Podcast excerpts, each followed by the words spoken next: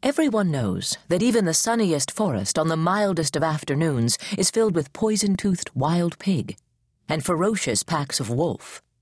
And some say that when one nears Wales, there are other things lurking in the shadows as well enchantments and the like, left from fairy days.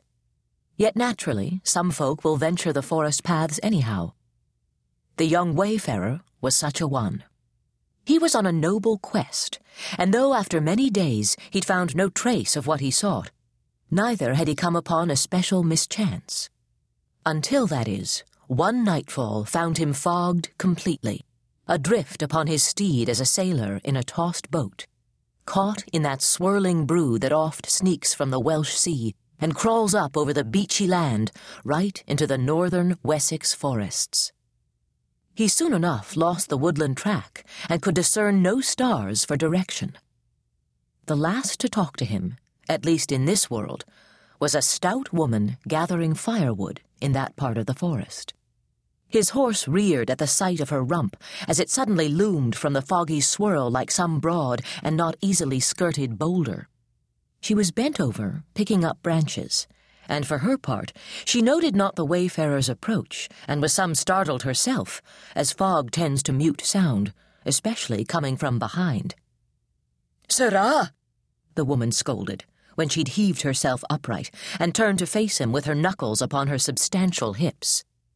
Have a care, if ye please. I'm some lame these days, and would not be toppled to the ground by your stampeding mount. Well, his steed was picking the way, never stampeding. But the wayfarer was too relieved to see a human face to quibble with the rude manners of this common woman.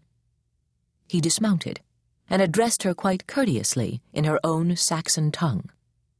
I beg you pardon me, madam, as I'm some lost. He smiled sheepishly as he took a coin from his pouch. Pray, can you direct me to the nearest settlement?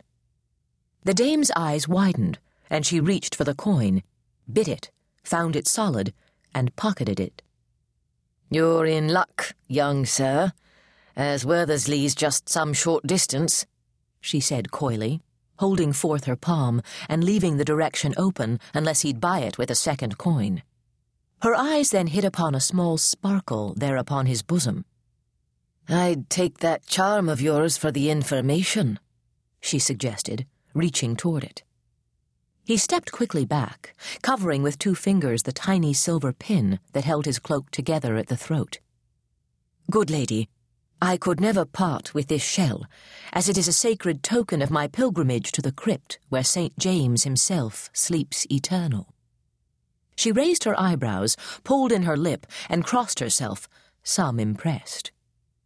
Go some twenty paces back the way ye've come, and you'll find the trail the stout dame instructed, jerking a thumb in that direction. Go left on it. There's only one fork from here to town. Go left at that fork to reach Worthersley, see? The right fork. Ye never want, as it crosses the common barley field outside the town, then goes through the river, then takes ye to the beach, and straight up the invalid trail of Clodacombe Bluff. She knit her brow and clucked her tongue.